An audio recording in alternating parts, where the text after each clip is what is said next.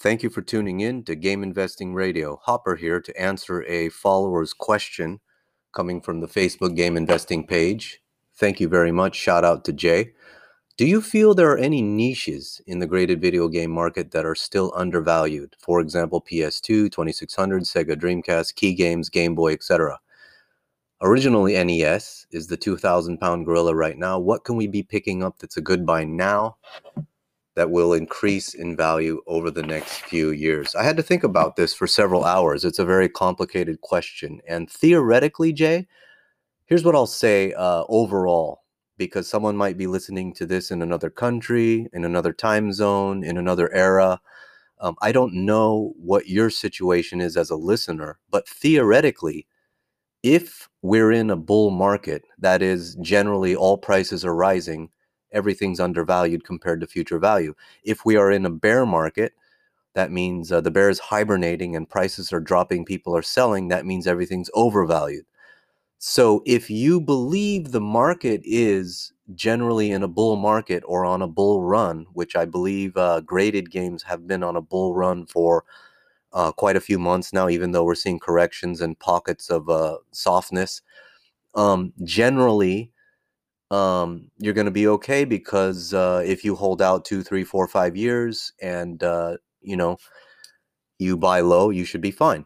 Now, the real question is when you say undervalued, are you saying undervalued for today? In other words, can you buy pieces today and flip them tomorrow for a profit? Um, or do you mean undervalued as in the market doesn't value it very much today, but you expect it to go up tomorrow? So there's two ways to look at this. The, the easiest answer is buy low, sell high. And there's two ways to look at that focus on what you can control or focus on speculating what you don't know. Uh, for example, what you can control is stuff like not paying sales tax, setting up uh, your entity or your investment vehicle in a no income tax state or a no sales tax state or offshore, setting up a nonprofit corporation, stuff like that.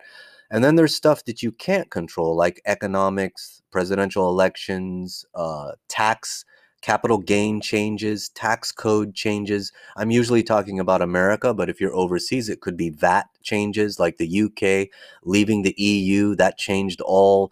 You know, some people are paying 20, 30% on importing their graded video games. I just shipped a, uh, a graded video game over to Australia, and I understand the old rules for Australia were, I think, up to a $1,000, there are no taxes. Uh, I don't know if that's still true today, but each country has their own thing. And when you're talking about taxes, let's use an example. Let's look at something that I believe was undervalued on Monday. And I think Monday Heritage Auctions, I believe there's always one or two pieces that are undervalued. Now, the question is which one is undervalued? Which one is overvalued? God of War. Um, I think overall, in a bull market, your best uh, piece to buy would be an eight boxer. An eight boxer is catalyst, rare, scarcity, nostalgic, popular, iconic, significant, and historic. I think God of War checks a lot of these boxes. Catalyst, if God of War goes into digitization and becomes the main Sony property forever, um, because Sony just released the uh, you know the first digital console ever, the first PlayStation going all digital ever. Uh, you can bet God of War is going to keep going into the future, that could be considered a catalyst every time you have a new uh, update coming up the pipeline. So it does check the first box. And the two boxes, Jay, that tend to get overlooked by the collecting community are catalyst and scarcity. Generally, gamers and collectors focus on rarity, nostalgia, and iconic. Um, the other wild cards are popular, significant, and historic, and that depends on the generation, whether you're overseas, American, what platform. I don't have time to go into all the gaming and collecting uh, nuances. I want to stick to buy low, sell high, whether you're in a bull market or a bear market. I think we're in a bull market now, and I do believe if you buy low and sell high or sell higher without a significant tax bite, you'll do just fine. So let's look at an example. God of War is a premier title, and I consider 9.6 and 9.8 investment grade. So if you type in 9.6 WATA, God of War on Heritage, you're going to see four solds. uh, ranging from 1,200 to $3,000. There's two variations. Um, that's another thing in the market. When you're looking for undervalued pieces, you got to decide are you going to go first print or later print? Which one's undervalued? I'm looking at first print security label, which is the little peekaboo silver strip poking out on the right top side of the dark blue North American PS2 box. Um, two of them have it, two of them don't. Ironically, the highest sale for $3,000 was a standard release, which I consider second or later print. And the uh, second to lowest that went for 1200 uh, was also a later print. So let's throw those out the window. The one that sold a few days ago, late 2020, we're also having a correction now in most games. Um, Pokemon, sports cards, games, coins. The $10 million coin couldn't sell. Um, it's soft the stimulus has run out. I would say late 2020, finally, we're seeing some softness. Um, I understand in sports cards that bubble popped maybe October, and everything except in basketball, for example, everything except Jordan came down, even Kobe, even LeBron. He went on to win a world championship, and um, that didn't even help. So we're finally seeing some softness. So here's a good example God of War 96A. It sold for a $1,000. Now, assuming you paid no sales tax, you paid $20 shipping, you bought that for 1040. Um July 10th, which is I guess is that 4 months prior, it sold for 2640. So it sold for uh over 2x, 2.5x. Which one's undervalued, Jay? Um, is the thousand dollar piece undervalued or was the 2600 piece overvalued in the bubble? I would say a little bit of both, and you have to make your call there. You have to make your call. You have to say, well, 2600 is overvalued. What would undervalued be? I thought somewhere around half of the 9.8 range. I said, well, 9.8 is probably worth three grand. So if you can get in a 9.6 at less than 1500 net, that would be what I would call undervalued um, because if the 9.8 climbs to 5 grand or 10 grand, the 9.6 should follow it halfway. If it goes to 5, the 9.6 could should go to 25. It already sold for 26 and uh, it could go to 5 if if the 9.8 goes to uh, 5 figures. So how do you actually make this work as far as a net gain? Now, let's uh let's talk about the things that you can control. Let's assume you either have a nonprofit corporation or you have a sales tax certificate filed with Heritage. You can do that with eBay, Comic Connect, Comic Link, I assume. So you're not paying sales taxes. You're minimizing your shipping costs by getting an insurance policy yearly that covers all incoming and outgoing. Um, so you're not paying extra insurance to move these pieces around. Um, let's say uh, let's say you bought it undervalued at a thousand, you sold it for 2500 on Heritage, immediately multiply that times 0.8 for the uh, fee, you're down to two grand. Um, then let's say take off a hundred for in and out shipping, you're down to 1900. Um, then you write off your cost of goods sold, which is a thousand because uh, you actually set up an entity, either sole proprietorship, LLC, corporation, nonprofit, something like that you write off the cost of goods sold, you're down to 900 profit. And now, let's say you're a wealthy investor, you're paying 60% income taxes, capital gains, whatever, business taxes on top of that. Um, maybe you got a corporation, maybe you're paying less. So, really, it all depends on taxes. Um, the 900 divided by the 20, 25, that's 36% profit, even though you sold it for two and a half X. So you see how taxes, shipping, insurance really is that's where you can do undervalued. That's where you can buy low. Buy low by controlling what you can understand and uh, take care of. Um, basically, there are several ways to make sure that you're buying below cost. And I would generally say this is arbitrage, often confused with arbitrage um, that basically means looking at eBay, Comic Connect, Comic Link, Mercari, Amazon, Walmart, Heritage, and comparing all the prices and coming up with your own market value and then setting your bid below that. And that automatically guarantees undervalued. So um, buying low is is quite easy if you do the work, put up you know put up uh, some paperwork, spend a few hours setting up your company, get a spreadsheet. You can control your costs, and I think that's really the most important thing to focus on. Is focus on what you can control because you can't control the market. But I know everyone loves speculating and gambling. Uh, I do myself. Um, you know you you said niches and platforms and uh, increase in value over the few years so that's a lot different than technically undervalued but in the stock market i assume that most people when they say undervalued they're talking about today's value today's acquisition cost versus a future sale and in the stock market you don't really have to pay any fees there's no shipping insurance in and out uh, storage fees, uh, buyer premiums. You know, you can take a little bit of gain, and this 36% minus the income taxes that a two and a half X turns into, you can do quite easily in the stock market. So when you say future value, where are you selling the piece? Is it WATA? Is it VGA? Which platform? What's the buyer's premium? I just uh, I just cut a check to Comic Connect. $500 deal. The shipping fee was $76 that was uh, outgoing shipping, including insurance, one way. So uh, what is $76 divided by 500? That just ate up 15%. So I have to sell that at 15% plus a 20% buyer's premium to break even, plus outgoing shipping. So right there, you know, you got a you got a 2x on pieces really to to meet this undervalued criteria. In a few years, where are you selling? Okay, let's talk about what you control what you can control on the selling side. You can control where you sell the piece. If you're going to sell the piece legally, um a couple things you can control would be the fees, the shipping, the insurance and the taxes. I think if you can minimize all four of those, you're doing great. I mean, that's the best you can do. The other option is to go black market and uh, reduce fees as low as possible, uh, possibly pay no sales taxes, no income taxes. I'm not condoning that type of uh, transaction, but it's happening every day.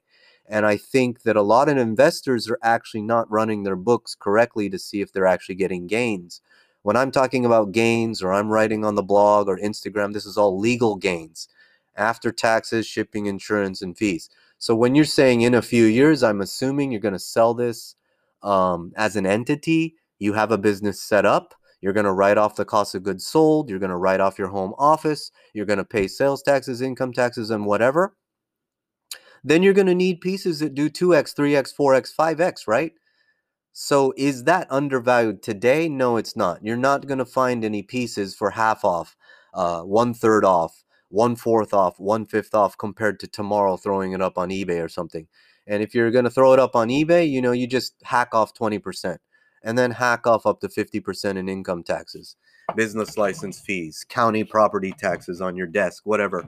Um, you know, being an honest businessman and an honest investor is very different than the black market.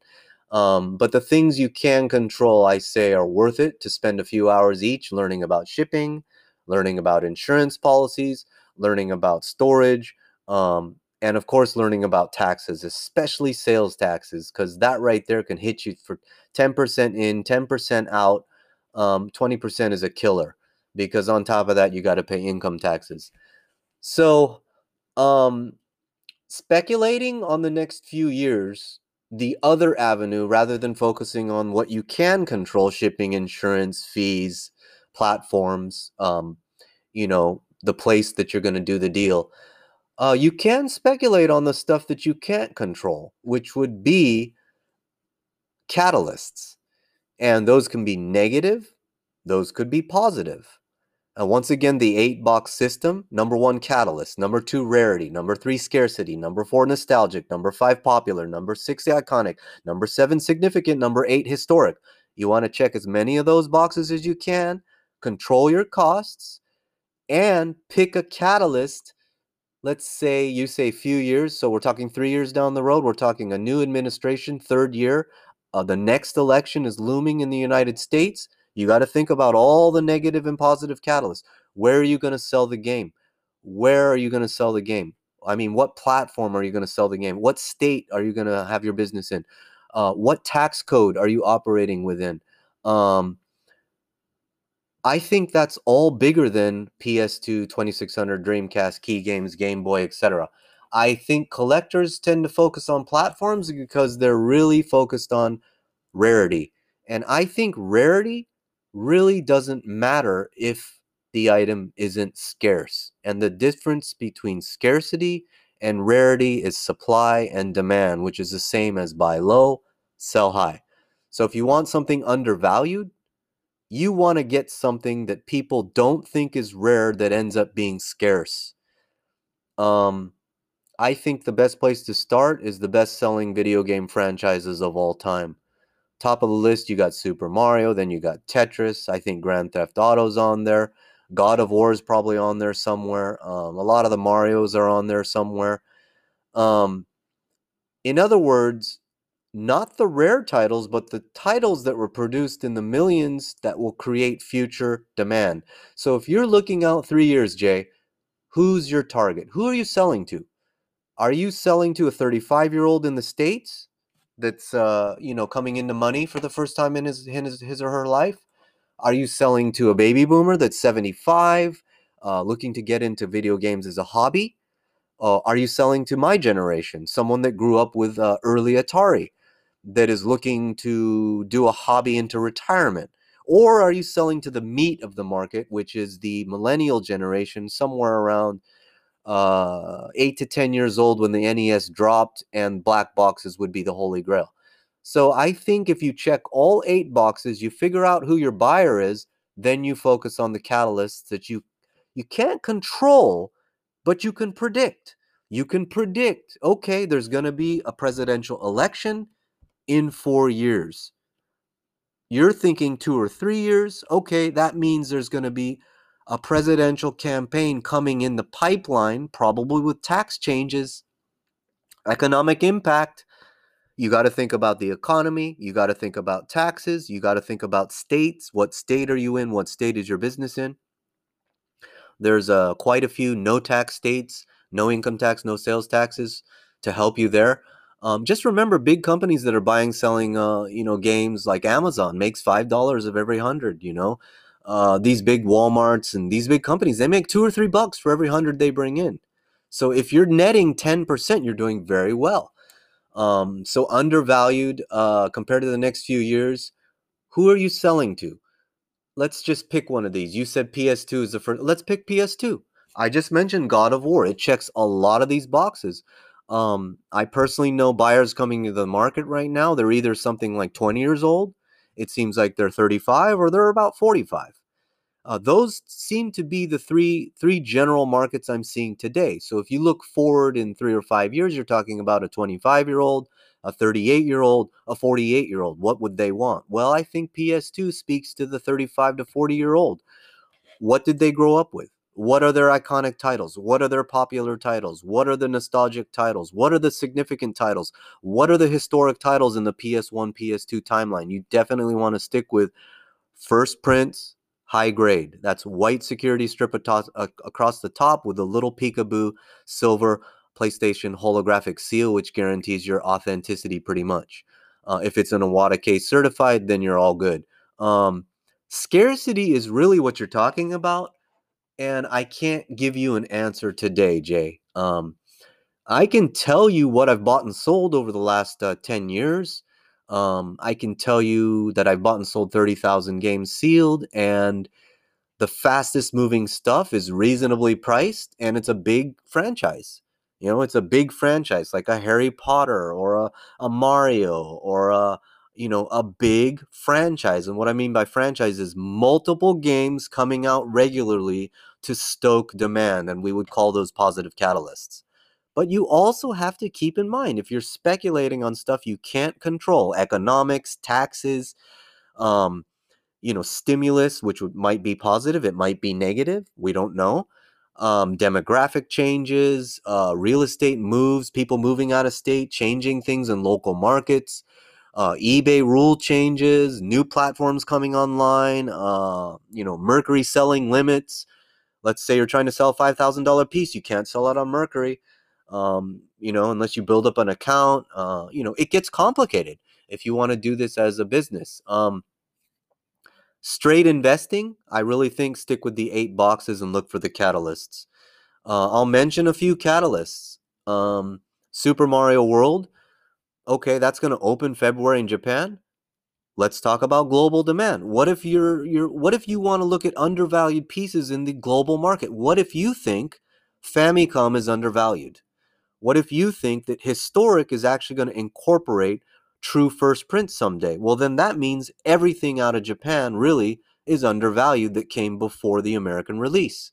There might even be European exclusive releases. I don't know much about that timeline, but there could be certain pieces that came out early in Europe or uh, Japan, or uh, it, it, could even be like the Hong Kong uh, Tyson cartridge, for example. That's an Asian an Asian thing that wasn't even produced in Japan. Maybe that'll be considered scarce by the market.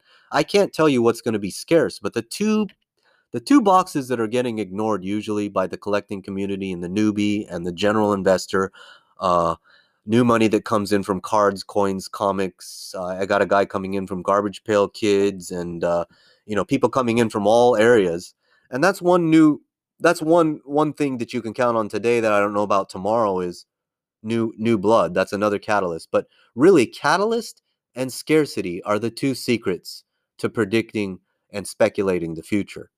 Um, I think that looking at it from a broad perspective as a Sony executive or as a Nintendo executive or a Microsoft executive, you might want to listen to my episodes where I went over Sony, Microsoft, and Nintendo, where Sony and Microsoft are clearly pivoting to digital now, and Nintendo's pivoting back to physical by rolling out characters and worlds into Universal Studios throughout the world.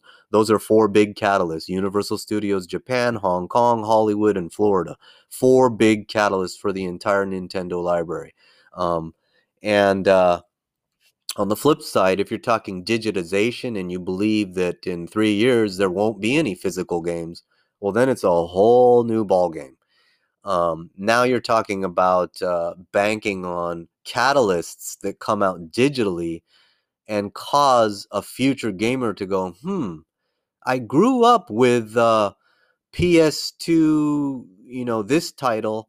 Sony's only doing digital only now. I think I want to get into collecting what is the one chaser piece or the early piece I want to get into? And that's the person you want to think about. You really want to you want to put yourself in the in in the shoes of the buyer, the investor, the future collector, the gamer now that becomes a collector or investor. So I think there's undervalued pockets and niches everywhere. I think uh, overall, study the Wikipedia best-selling franchises of all time. I will make a podcast episode on that very soon uh, make sure you know, uh, for example, study Tetris, and you'll notice that it's number two all time on the franchise list, and it's been downloaded and, and played digitally more than physically.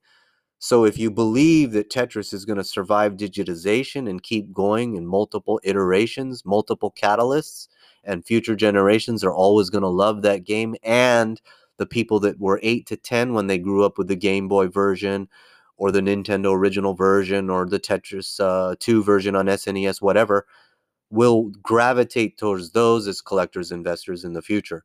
So, really, when you say niches, I would say franchises and then pick the three companies and uh, diversify whether you want to bet on physical with Nintendo and those characters and worlds, or if you want to bet on the franchises that survive digital. Um, you know, your Wolfenstein, your God of War, your Halo, uh, study Sony and Microsoft and where they're investing their money. For example, Microsoft just spent $7.5 billion uh, buying Fallout, Wolfenstein, and a bunch of digital gamers. Those gamers have yet to buy a WATA or VGA game, I'm guessing. Uh, they spend a lot of money on digital. They game all day long, but they have not bought a WATA or VGA. What is the first piece they're going to buy? What I've noticed from my experience buying and selling, you know, thousands of games, maybe only buying and selling a hundred or a couple hundred uh, graded games is the first piece that people buy tend tends to be a nostalgic piece. It tends to be a piece they grew up with somewhere around the eight to 12 year old range is what I, I've noticed in the market so far in 2020. So Really, once again, the eight box system covers all your bases. If you want to play both sides, focus on what you can control shipping, insurance, storage, taxes, setting up correctly, and then speculate on what you can't control by focusing on the catalysts that you know are going to happen. For example, Universal Studios Japan announcing that Mario Kart The Ride is going to go live. People are going to start riding Mario in February of 2020. So that cannot be a negative for Mario, right?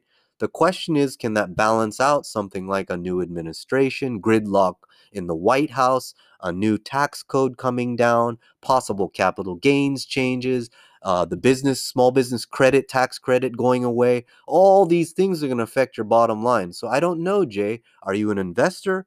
Are you a collector? Are you a business owner? Are you doing this through an entity?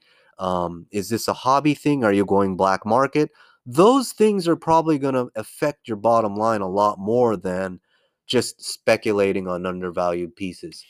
But once again, to summarize, you can find undervalued every day on the market. If you work hard and you scour uh, eBay, Heritage, Comic Connect, Comic Link, um, I buy games every single day undervalue and it's hard work. You just have to be online you know eight hours a day and and follow the market and there's niches everywhere.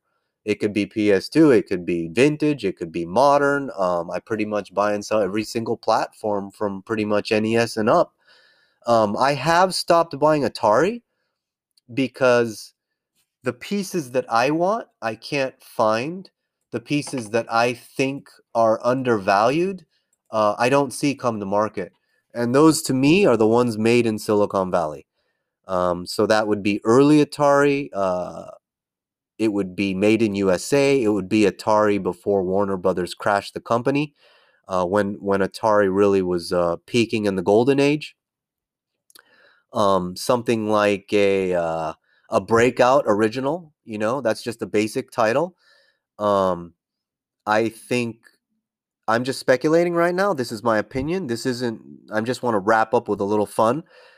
The fun, the fun for me is looking at the eight box system and weighting each of the boxes. Right now, Catalyst is really weighted heavily, along with rarity and nostalgic. But I think scarcity is undervalued.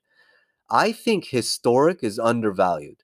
I think in the long run, maybe not in a few years, but maybe in 10, 20, or 30, because I have 18 year olds contacting me that want to buy video games for their retirement.